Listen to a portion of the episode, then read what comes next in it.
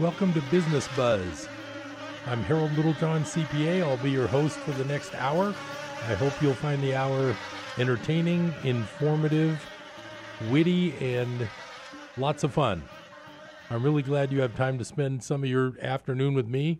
I know how busy things get. In fact, every time I'm heading into the studio to do a show, I always think I'll get there. I say to myself, I'll get there early today. But as usual, something always comes up because I'm always coming from my office and there's always something new to either see somebody or actually today was a great day because I actually had a lot of people came in and picked up their tax work. So that's always a good day for me. It's always fun to know I got the job done and everyone's happy and in a lot of cases it's refunds. Of course, refunds remember refunds are only there because you already paid the tax in. Now, I won't say that there are some credits that are called refundable credits, and actually, those can come to you in cash without you having paid them in.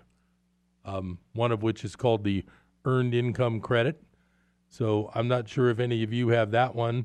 That's sort of a double edged sword when someone gets the earned income credit.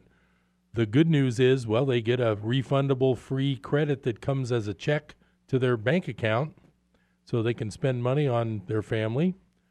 But the other side of that coin is that means you didn't make a ton of money. The credit, it's an interesting credit. It increases up to around 20 or 25,000 of income. Then it decreases down and then once you hit about 50,000 of total income you get zero. A family with 3 children can get a credit. I believe it's up to, I don't have my tax book with me in front of me, but around, I think it's over $6,000. So if you are a family who doesn't make a whole lot of money, but you make maybe twenty, twenty-five thousand dollars, and you have three children, you can get an earned income credit sent to you as money for over six thousand dollars. So it's kind of interesting. One of the other interesting things I've noticed is that if you have two people living together and they both have three children, I know that sounds a little like a stretch, but I know it does happen. If they, let's say they each earn $27,000, as a head of household with three children, if they're not married, they can each get a credit of maybe, I don't know, $4,000. Here's what happens if they were to want to get married and they did get married, then their total income would be 55,000 and even though they have 3 or more children, they would have 6. The earned income credit goes away after I believe the 50,000 level or so. That's another disincentive built into our tax system that is a called a marriage penalty. It's something that I think somebody should address when the government tries to pretend that we are under Judeo-Christian ethics, et cetera, et cetera. In on the one hand, well, they don't really profess that too much anymore, but you know, based on our founding fathers, they sort of used to. It's kind of strange that there's quite a few disincentives for people to marry. I've mentioned a few in the past. I might even have a show where I could take a few minutes and kind of go over some of those there's two or three that come to mind that have hit my clients actually directly hard, and I've had to warn them if you do get married, here's what's going to happen to your taxes.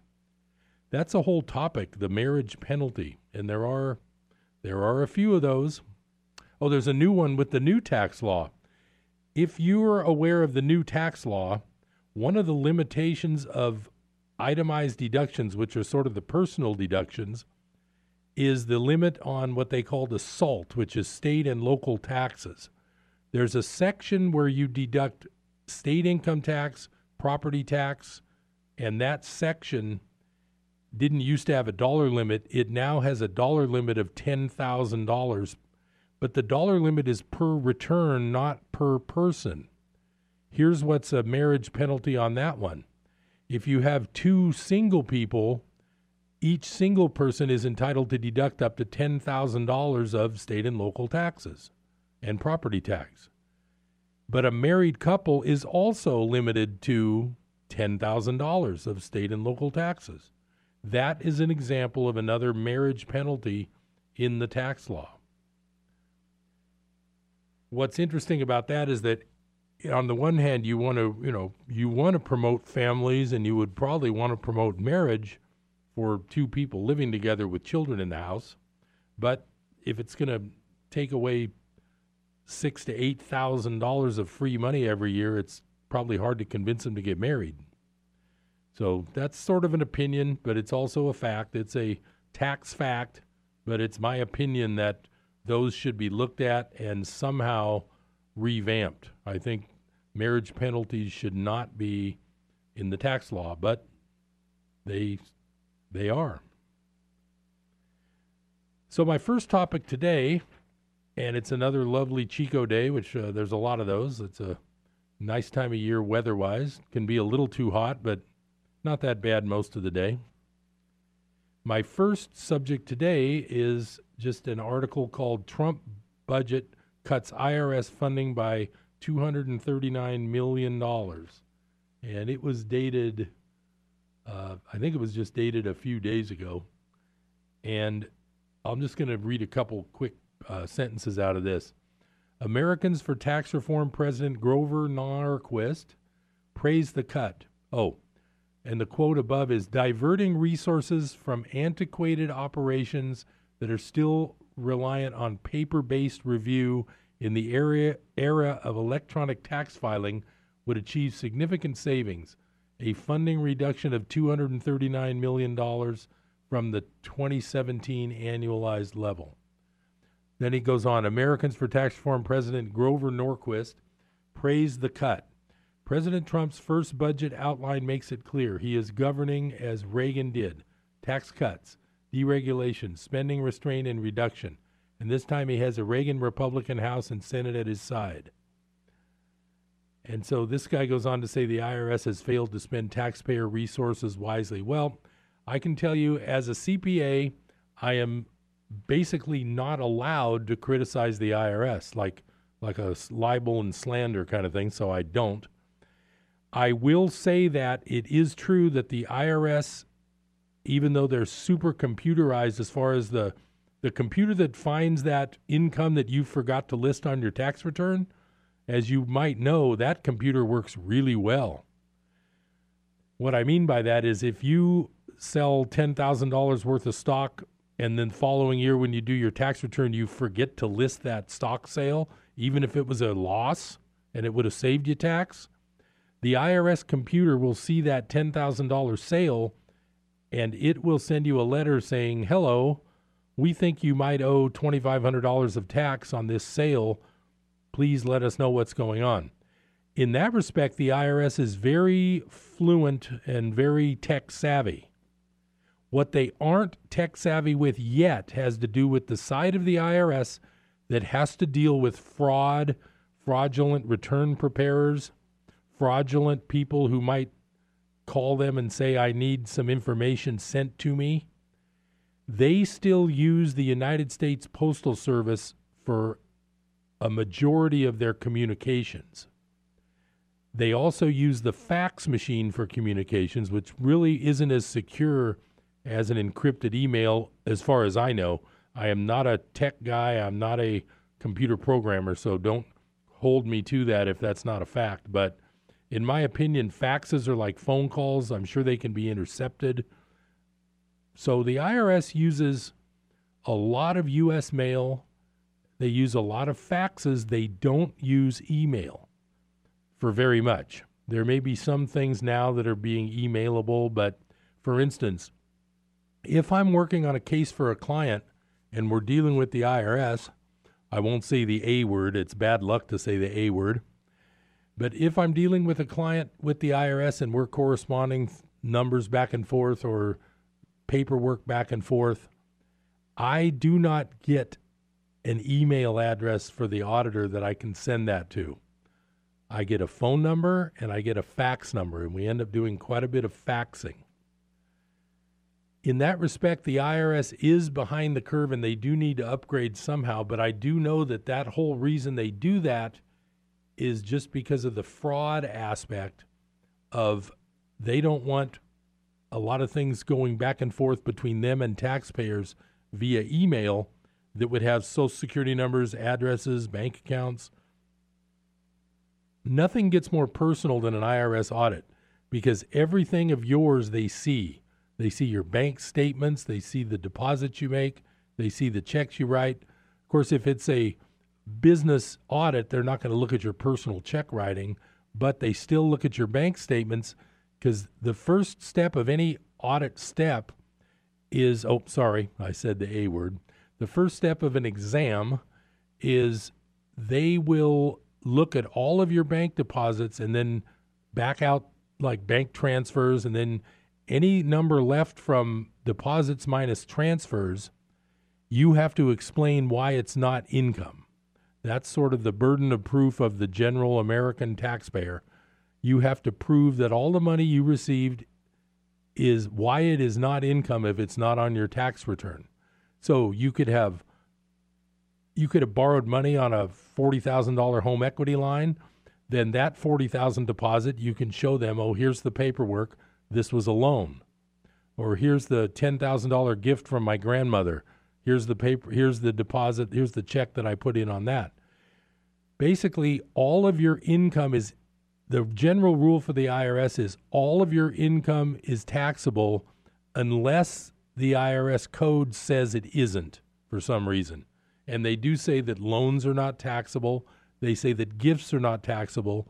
They say that inheritances are not straight taxable. Life insurance proceeds are not taxable. Municipal bond interest income is not taxable. But other than those things, it's pretty much all of your income is taxable. And it's up to you to prove that that bank deposit was not income of some sort. What I'm trying to say is that the IRS needs to upgrade their communication system because they're spending way too much money and time on paper and postage when 99% of the world would do that via safely encrypted email. I know they email each other. They're a big, giant organization. I'm sure they have tons of emails every day. And I also believe that when I fax to the IRS, it automatically converts into an email that they receive. But it's not where I'm actually emailing an, I, an IRS person. The other issue they would have would be getting hacked on their emails. So they wouldn't want a million people having the emails of IRS agents. It's just a long process for them to turn this thing around. It's like turning a ocean liner around. You don't do it in a 50 degree circle. You do it over 5 miles and turning the IRS into a efficient email based organization is just not going to be overnight. I personally don't have anything against the IRS people that I've actually met. I believe that they are good people. Well, sort of like, remember, Trump said, oh, the Clintons are good people. I like the people that I've met at the IRS have been very kind and nice, but they have a job to do. So they can't just walk away from your case and say, oh, forget it. We'll let you go, whatever. But generally, they're very good people. And I'm not just saying that. It's just that I've been, I've been here for 30 years doing income taxes. I've probably had a couple of appointments at least every year. So I've probably been to the IRS office for 60 different cases. And just generally, they're just doing their job. I want to get back to, after the first break, I want to come back to a little bit of news that is sort of local. It's Northern California local, but I think it also ends up affecting the Chico area locally. So that's why I want to get into that bit of local news after going through my little IRS news section. This article is uh, really interesting because it has to do with Bay Area residents and what they think of the Bay Area. And I think that's going to end up having an effect on the Chico area. The Chico area has had a pretty good price run up in property values over the last few years, but it also did in 2004, 2005, 2006. And I really hope that we don't have any kind of repeat of the real estate issues that happened back in the 07 08 years. And this article that I'm going to talk to you about kind of gets into that a little bit. I I sort of have mixed emotions about all this. When prices go up, it's great for people who already own a home, but it's really tough on people who are like a young family trying to get their first home to start. So it's sort of a mixed bag as far as the good of high price homes. We're coming up on that first break. Stay tuned to Business Buzz. This is Harold Littlejohn, CPA. I'll be right back in a minute.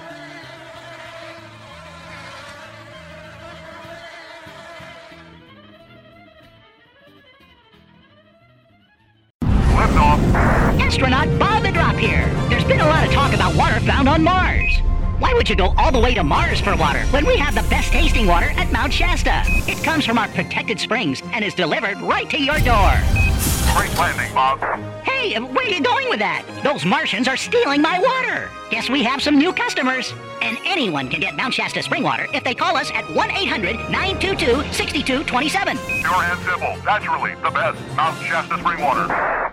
Hi, this is Rob Walter, host of Red Sky Radio with Rob Walter. This is a program that proclaims liberty to the captives of our beloved nation, where truth trumps political correctness and where the uncompromised Word of God exposes the works of darkness and sets free those held hostage behind the iron curtain of a shamelessly biased media. America, we have a trail to blaze. It's time to saddle up. It's time to ride. Join me at 7 a.m. on KKXX.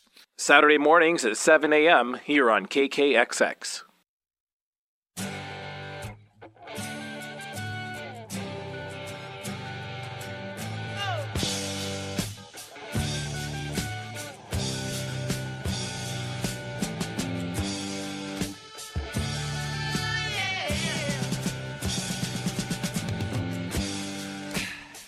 Welcome back to Business Buzz. I'm Harold Littlejohn, CPA. I'm so glad you have a chance to spend a little part of your afternoon with me. I always try to keep you informed of business news, investing news, IRS news, and then I also like to share some of my own things for the last bit of the show. So stay with me. We got some interesting topics coming up. Now, this article is called Nearly half of Bay Area residents say they want to leave. A five county poll conducted for the Silicon Valley Leadership Group found that more than one third of Bay Area apartment renters and one quarter of residents in their 20s and 30s say they are struggling to afford their housing. Despite the Bay Area's natural beauty and booming job market, nearly half of its residents now want to get out, citing a creeping disillusionment with the high cost of housing. Now, this is the statistic that blows me away. 46% of Bay Area residents surveyed say they are likely to move out of the region in the next few years, up from 40% last year and 34% in 2016. The numbers show a disturbing trend in one of the nation's most expensive housing markets.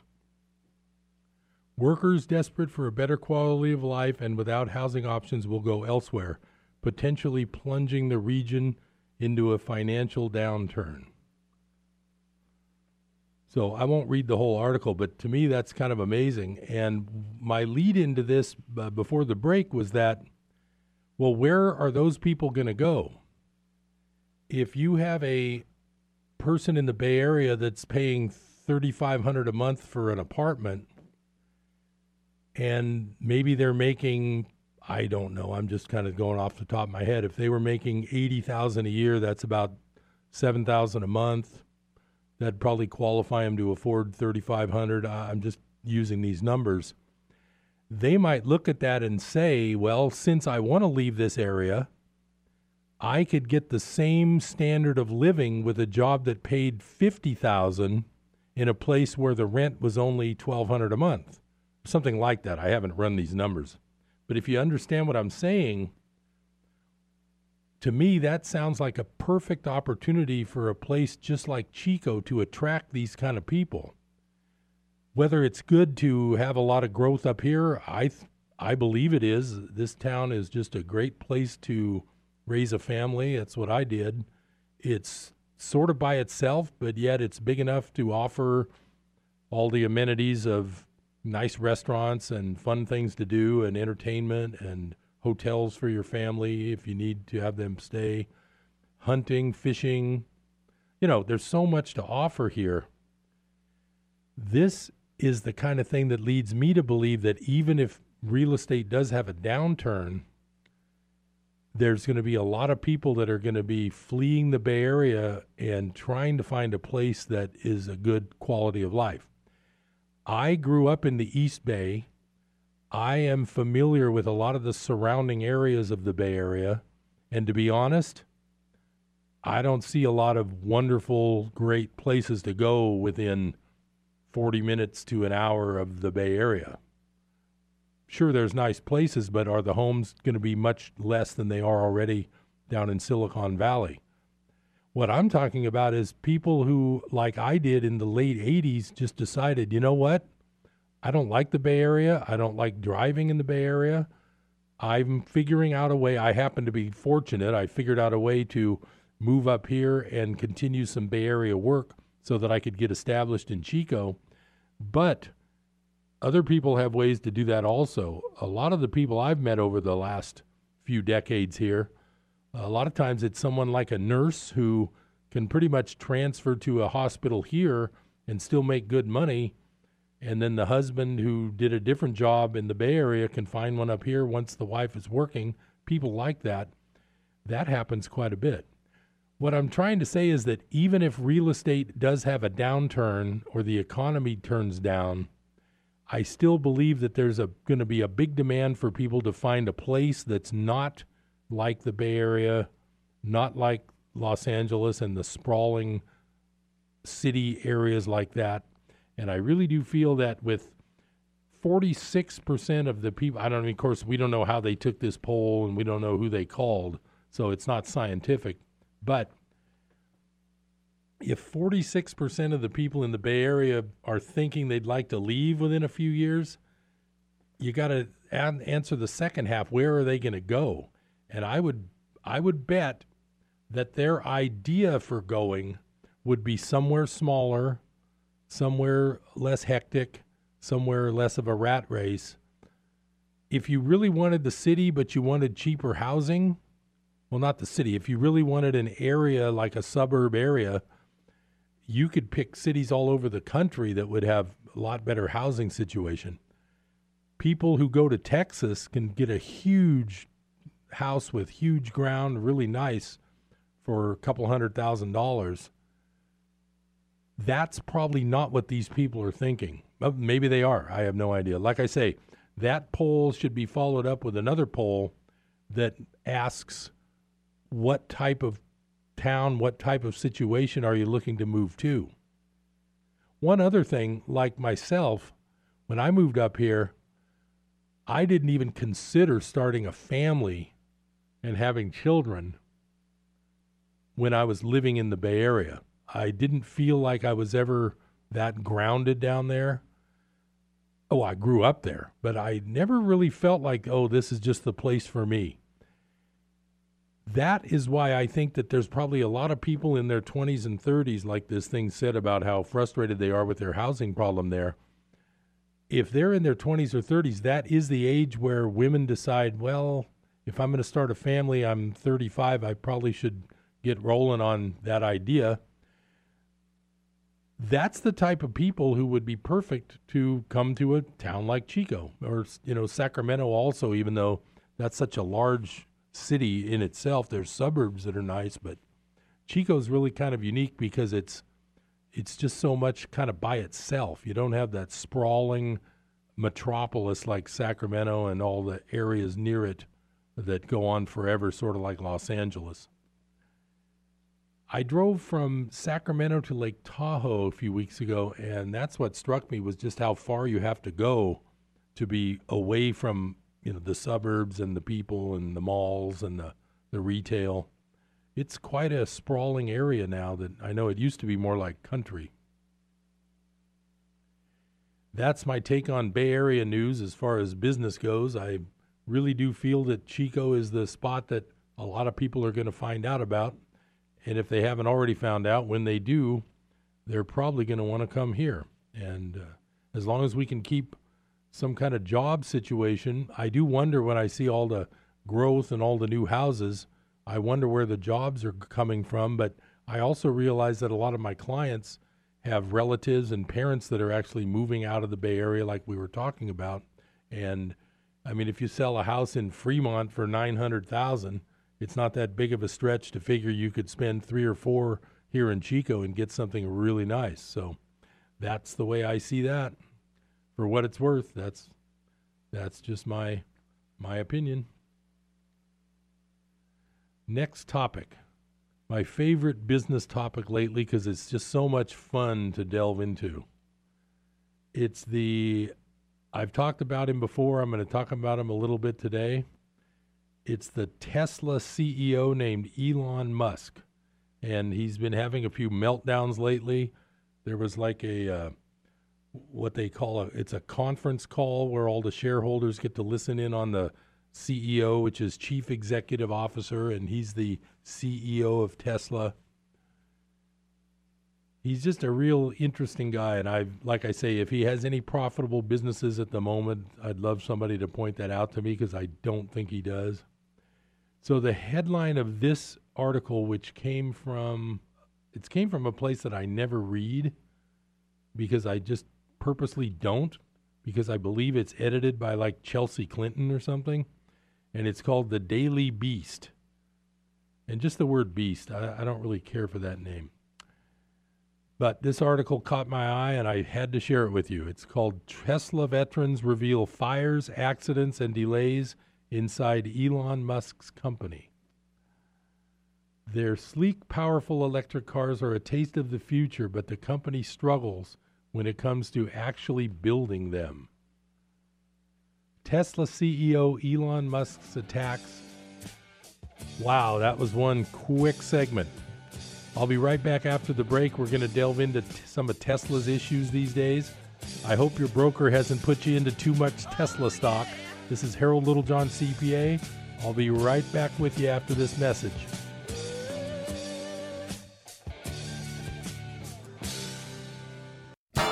How are you going to get to the Sacramento airport? Use North Valley Shuttle. It's easy online at northvalleyshuttle.com. Don't be that person who bugs their friends or family to take you. Book online right now at northvalleyshuttle.com. North Valley Shuttle has added new departure and arrival times each week for your convenience, serving Chico, Paradise, Oroville, Gridley, Live Oak, and Yuba City, Marysville. North Valley Shuttle gets you there quickly and safely. Leave the car at home and let northvalleyshuttle.com do the driving. License PSC 20791. From the Pacific Justice Institute, this is The Legal Edge, defending your rights as a Christian, a parent, and a citizen. Here's Brad Dacus. We at Pacific Justice Institute encourage all of you to exercise your constitutional rights and secure our blessed freedoms by going to your local polling stations and casting your vote in the primary and general elections this year. Now, this republic exists because each of us participates in the election process by voting. Register and vote to secure religious freedom, free speech, parental rights, and protect the unborn. Pacific Justice Institute has a guide available about your rights to have your voice heard called Church and Politics. Visit pji.org and download it for free. The Pacific Justice Institute provides legal representation to individuals without charge. Learn more at pacificjustice.org. That's pacificjustice.org. 180 over 111, and I had a stroke. 145 over 92, and then I had a heart attack. 150 over 90, and I had a stroke. This is what high blood pressure sounds like. You might not feel its symptoms, but the results from a heart attack or stroke are far from silent. Get back on your treatment plan or talk with your doctor to create a plan that works for you. Go to loweryourhbp.org. Everything's changed. Brought to you by the American Heart Association, American Medical Association, and the Ad Council.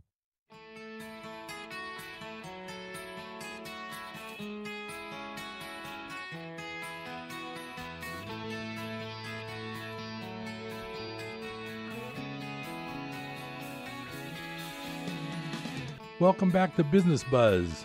I'm Harold Littlejohn, CPA. I'm so glad you can spend part of your afternoon with me.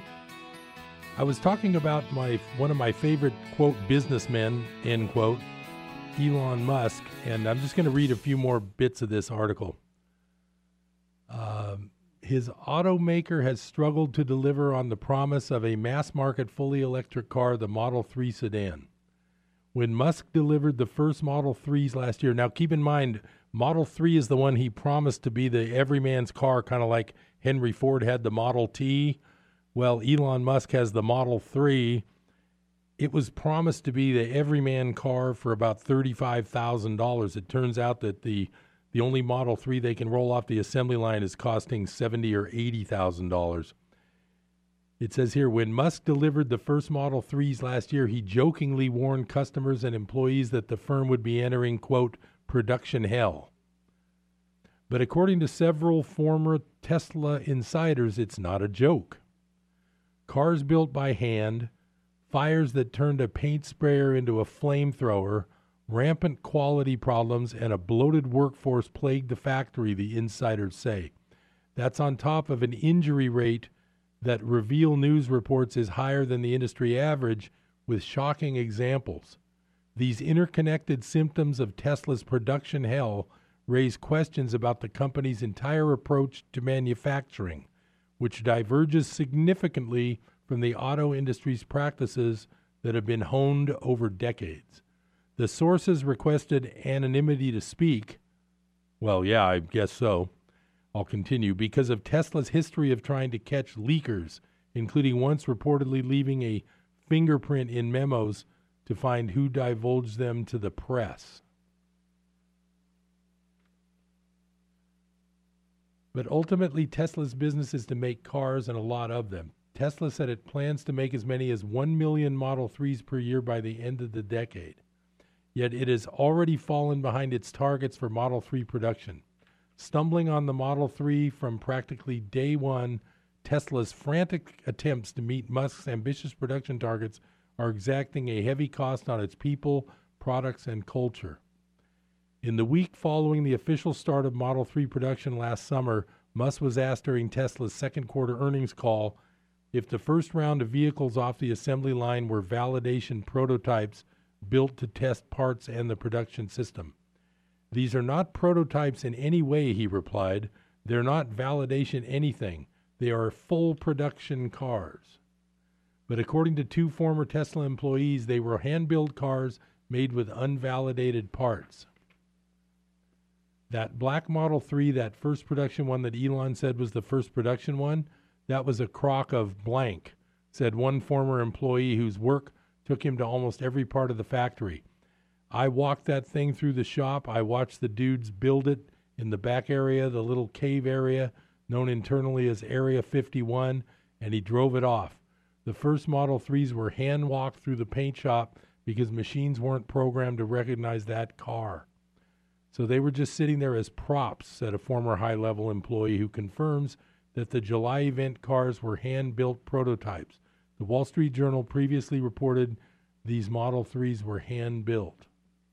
On top of that, a recently filed lawsuit on behalf of Tesla shareholders accuses the company of securities fraud alleging management misrepresented Tesla's ability to begin mass production of Model 3s in 2017.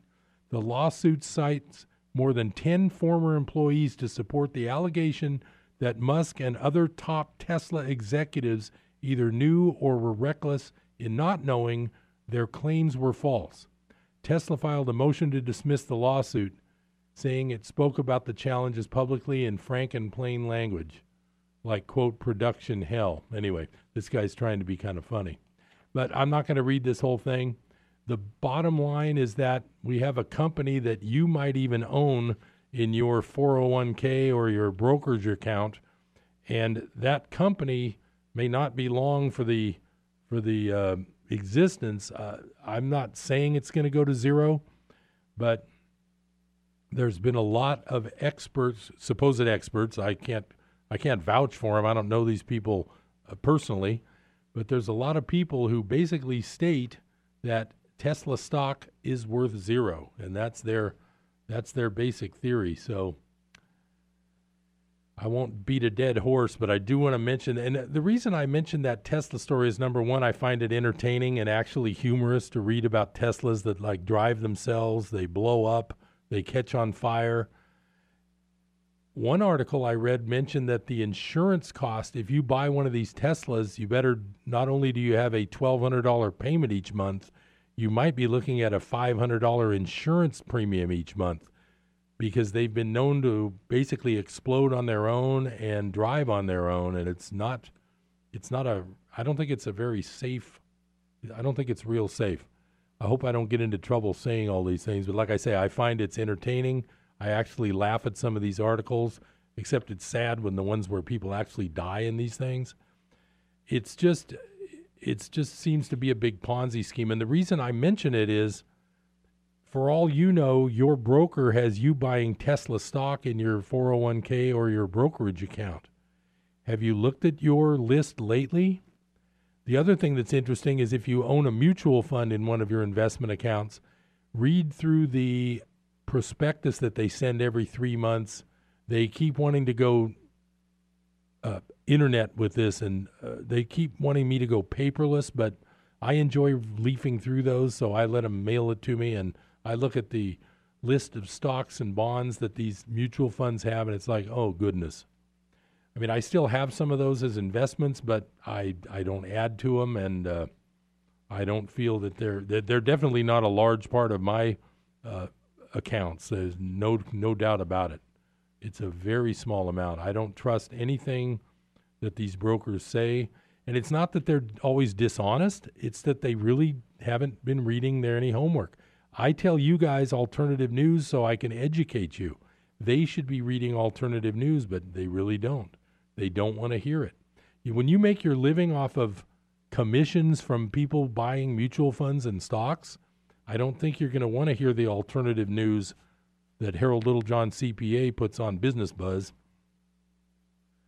Next up is my favorite author. He's got a great article that I want to share part of with you the author is Egon von Greyerz. I come back to him a lot. You're probably getting sick of hearing that name, but I think you should read his stuff.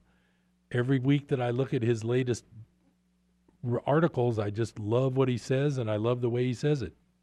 This is called gold, the only money that can't be debased. If you're wondering what the word debased means, it means when a government, well, it's not even the government, when the Federal Reserve, which is called a central bank, when they take the world reserve currency, which is the US dollar, that's been the world reserve currency for at least 40 something years, when they take that and treat it the way they've treated it by printing trillions and trillions of bailout dollars to send to foreign banks to prop up worthless banks, that is called debasing a currency. In other words, the money supply for the U.S. has gone up so high now that our currency is worth a lot less than it was before. That's it's called debase. So I'm going to continue. Gold, the only money that can't be debased. In 1980, global assets, including property, were less than $20 trillion. Today, almost 40 years later, they have grown to $524 trillion. That is a compound annual growth rate of 9%, which is quite remarkable for a 38 year period. Global assets have gone up 26 fold in this period. In the same period, gold went from an average price of around $650 in 1980 to $1,300 today. So while gold, global assets have gone up 26 times since 1980, gold has just managed to go up two times. Admittedly, gold started at $35 in 1971, so it had already benefited from a substantial rise by 1980. Nevertheless, since 1980, gold has been totally ignored both as an investment as and as insurance or wealth protection. The massive increase in money supply, that's what I was just talking to you about, through credit expansion and money printing has gone into conventional assets such as stocks, bonds, and real estate but not into gold. Gold has been a forgotten asset and investment for 38 years and has not even kept pace with inflation, with gold's 1.8% annual growth rate since 1980. So there has been very little interest in gold while other investment assets have surged. We identified gold as a strategic investment for wealth preservation in 2002 at $300 and recommended to our investors to put a substantial percentage of their assets into gold with a minimum of 23 25%. Since then gold has been performing better than most investment classes. But the rare rise so far is totally insignificant compared to what is going to come.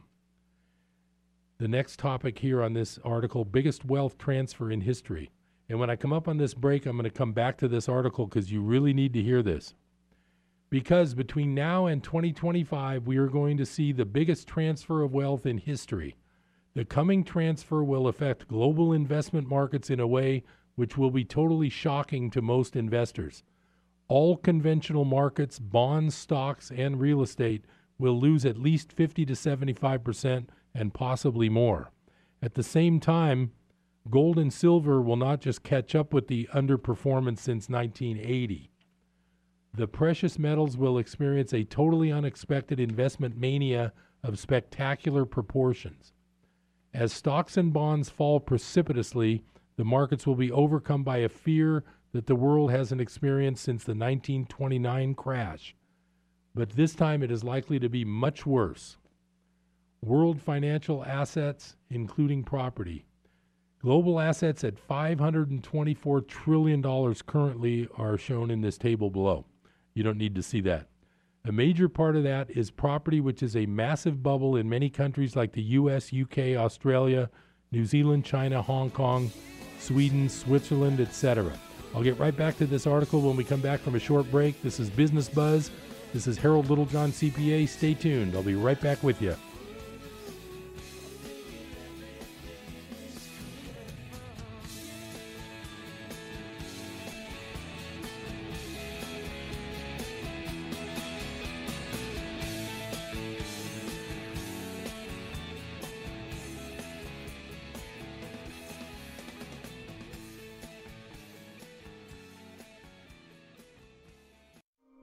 I'm Gary Crossland.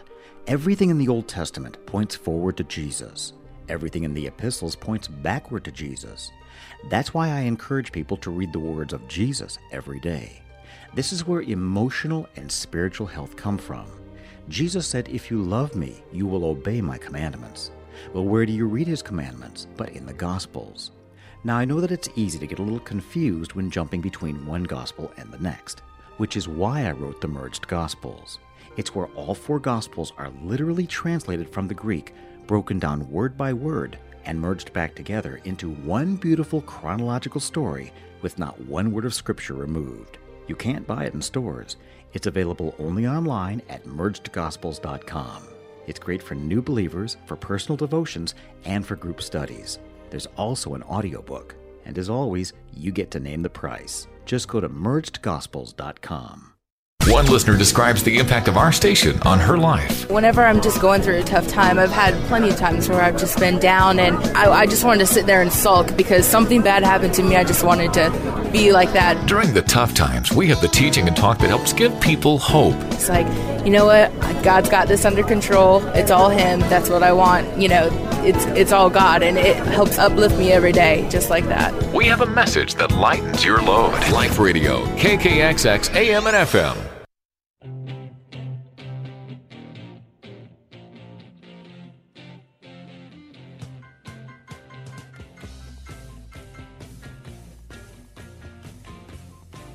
Welcome back to Business Buzz. I'm Harold Littlejohn, CPA. Glad you can be with me for part of your busy afternoon. I'm going to just continue with this article about gold. It mentioned that the $524 trillion in the world includes a lot of real estate and like US, UK, Australia, China, Hong Kong, Switzerland. Then he says low interest rates and unlimited credit have driven property prices to dizzy heights, so dizzy that they are now ready to fall down to earth very fast. Now, looking at gold in this little table, the figure of $3 trillion. Now, remember, 524 trillion is the total assets, and that's mostly paper and property values. The figure of 3 trillion represents all the gold in the world ever produced, which is in gold bars or coins, including electronic trading funds, some of which may not have the physical gold. It also includes central banks, many of which don't have the gold they officially declare. But that gold will then be somewhere else, like in China, India, or Russia. So it clearly exists, albeit elsewhere. So, based on these numbers, only 0.6% of world financial assets are in physical gold. Back in 1960, gold represented 5%. So that's about 10 to 1. Well, 8.5 to 1. The coming implosion of asset bubbles will lead to a reduction of asset prices of at least 50% between today and 2025. That will obviously cause a major financial crisis and massive problems in the financial system, since assets do not just include stocks and property, but also bonds and loans. Thus, the banking system will be under tremendous pressure, and so will insurance companies and pension funds. Now, I want to mention that when he says things will go down by 50%, they can also go down by 50% if the dollar, even if the price stays the same, if the dollars are twice as hard to earn, in other words, if the dollars get debased, then even though the price stays the same in dollars, the dollars themselves are worth a lot less. So, in other words, you know, if you have a, think of it this way: if you were back in 19 in Hollywood in or uh, in Beverly Hills in 1950, you could probably buy a mansion for three hundred thousand dollars. Well, that same man now, right now, you could get a small house in a poor neighborhood in Los Angeles for maybe three hundred thousand dollars. So that house is worth three hundred thousand dollars. Also, the problem is the mansion in Bel Air was worth three hundred thousand nineteen fifty dollars, and now your house in Chico or a house in a bad neighborhood in L.A. is worth three hundred thousand current dollars. That's where they they, and I say they, that's where the central banks and the whole debt based system annihilates people's wealth. And that's how that works. So I'm going to just read a little more.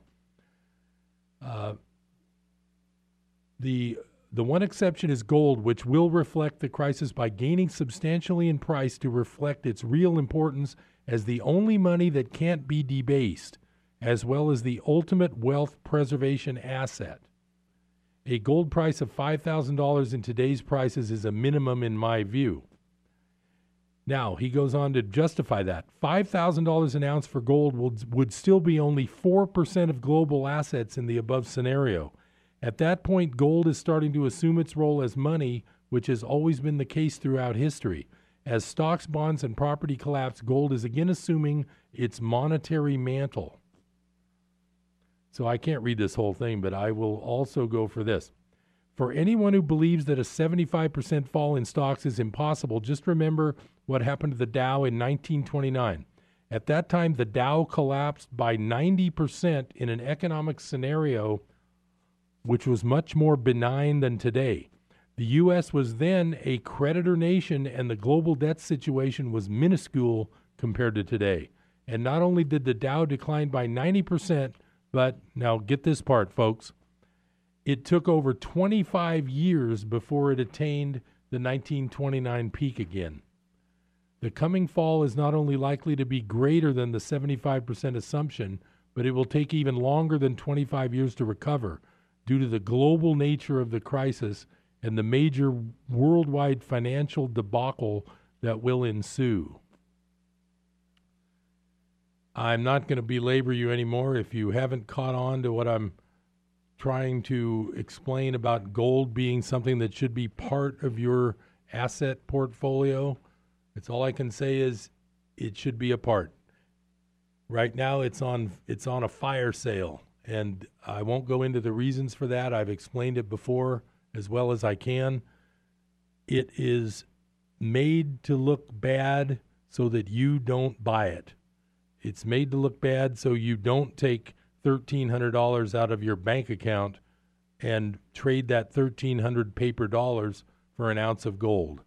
It's made to look bad. That's all I can tell you. It's a, it's a topic I've been studying for years. I can't explain it in two minutes, but I have explained it before and I will touch on it again on Business Buzz.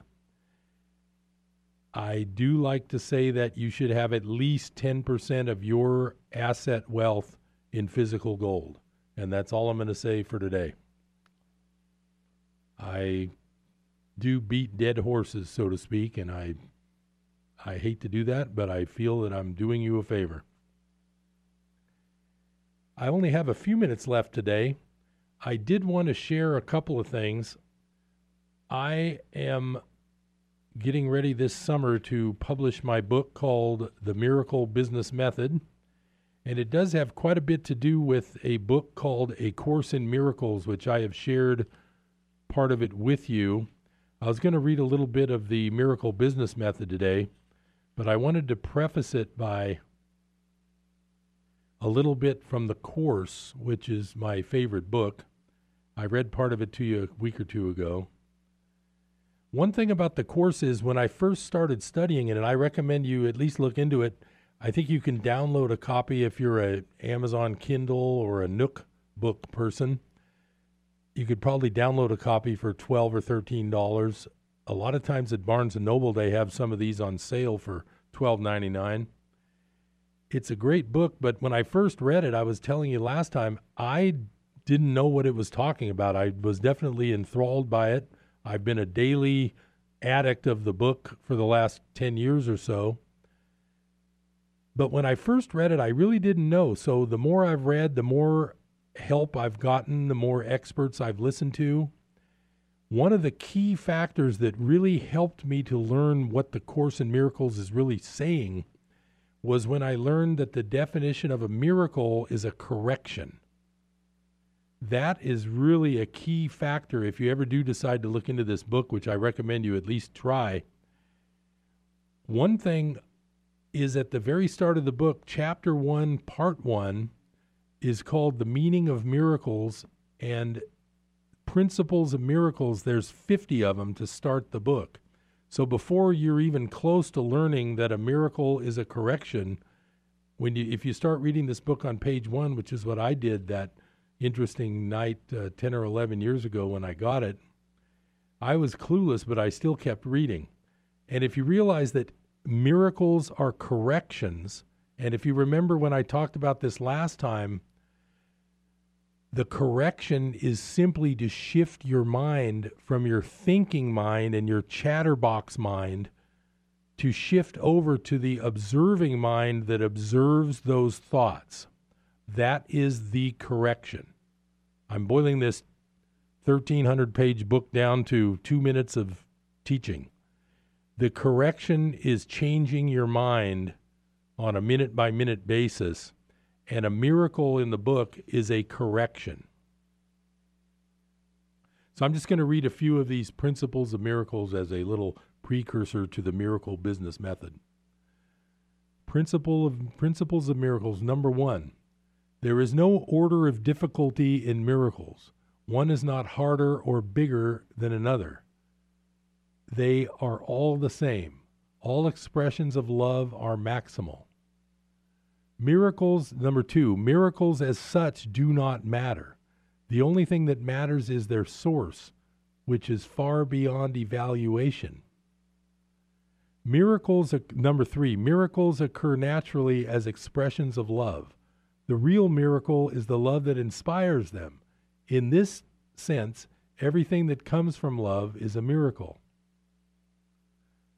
Number four, all miracles mean life, and God is the giver of life. His voice will direct you very specifically. You will be told all you need to know. Now, number five is one I really like, and that's going to be the last one I'm going to read today. Miracles are habits and should be involuntary. They should not be under conscious control. Consciously selected miracles can be misguided. Oh, number six is the one I wanted to get to. Sorry. Number six, miracles are natural. When they do not occur, something has gone wrong.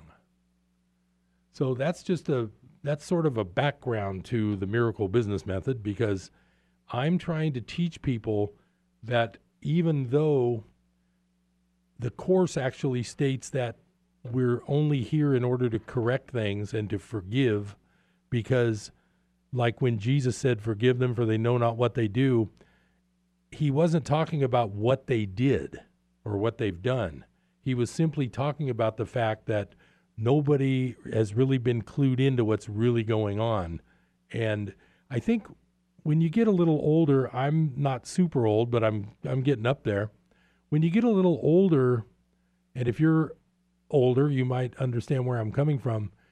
You really do start taking things less seriously than when you were young. And I think part of that is you start to realize, which is part of the course, is that the body is not really the be all end all, and it's really not what you are. You aren't really this body full of cells and water and blood and energy and all these different mitochondria and cell parts that work together. I remember hearing on the Eckhart Tolle book, he was saying that each human cell holds the equivalent information of 600,000 page books, something like that. And then you you have trillions of cells in your body, something to that effect. So whatever this body is, it's way beyond our comprehension. It's not what it really it's not what you think it is. That's the one of the main points of the whole course. And by reading and doing the exercises in the course, as you get older, you start taking things less seriously. I don't mean you t- treat people worse or you don't treat people with respect. The forgiveness thing is the real key of the whole book. As you forgive people, you're actually forgiving yourself. And that's a little bit beyond what I can tell you in the next two minutes that I have left today. Just remember that the basic course that I'm talking about teaches that everything you see is a projection of your own mind, and that when you forgive others, you're actually forgiving yourself. So I'm just going to read a little part of the miracle business method. I grabbed it here on my phone because it's on my Google Drive because I'm in the process of editing it.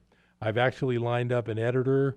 I'm actually, don't quote me, I'm working on an agent and talking with an agent, whether that'll come to fruition or not. I actually have a connection that knows New York agents, so I might get in on one of those. Not sure. I'll keep you posted. But this this little short chapter, and the thing about the book Miracle Business Method, it's short little chapters with a little exercise at the end of each chapter. Now the exercises haven't all been written yet, so that's where the editing is in its last stages. But this one, this part of the book is called How Mature Are You? Get on the Scale. Sometimes I read a book that just knocks my socks off. Spiritually Incorrect Enlightenment by Jed McKenna is a fantastic read for anyone interested in the topic of spirituality. It is thought provoking, witty, and irreverent. I love it. One of the book's ideas is looking at people as children or as adults, not based on age, but based on their level of recognition of spirit. In other words, you might have a grown up that is completely connected to the world and its trappings. This mature in age person would be considered an infant on the spirituality awareness scale. In contrast, what about a young person tuned into the spirit side of things, like the young Jesus when he disappeared for many years, quite possibly to the Far East? He could very he could be very mature, he could be a real adult when viewed on the spirituality awareness scale. So think about that today. Well, I'm going to have to leave you with that. It's been great having you here for Business Buzz. Please come back every day at 3, and especially Tuesday and Thursday. This Harold Littlejohn CPA. Thank you.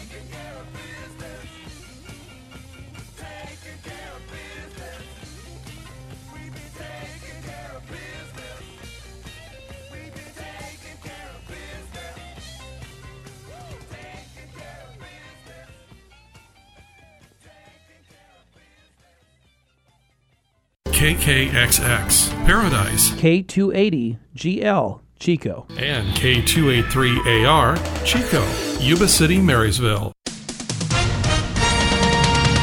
With SRN News, I'm Keith Peters in Washington. House Speaker Paul Ryan says he has seen no evidence to support the president's claim the FBI planted spies in his campaign during the 2016 election. Ryan agreeing with House Oversight Committee Chairman Trey Gowdy that a classified briefing showed no evidence of wrongdoing on the part of the FBI. I think Chairman Gowdy's initial assessment is accurate.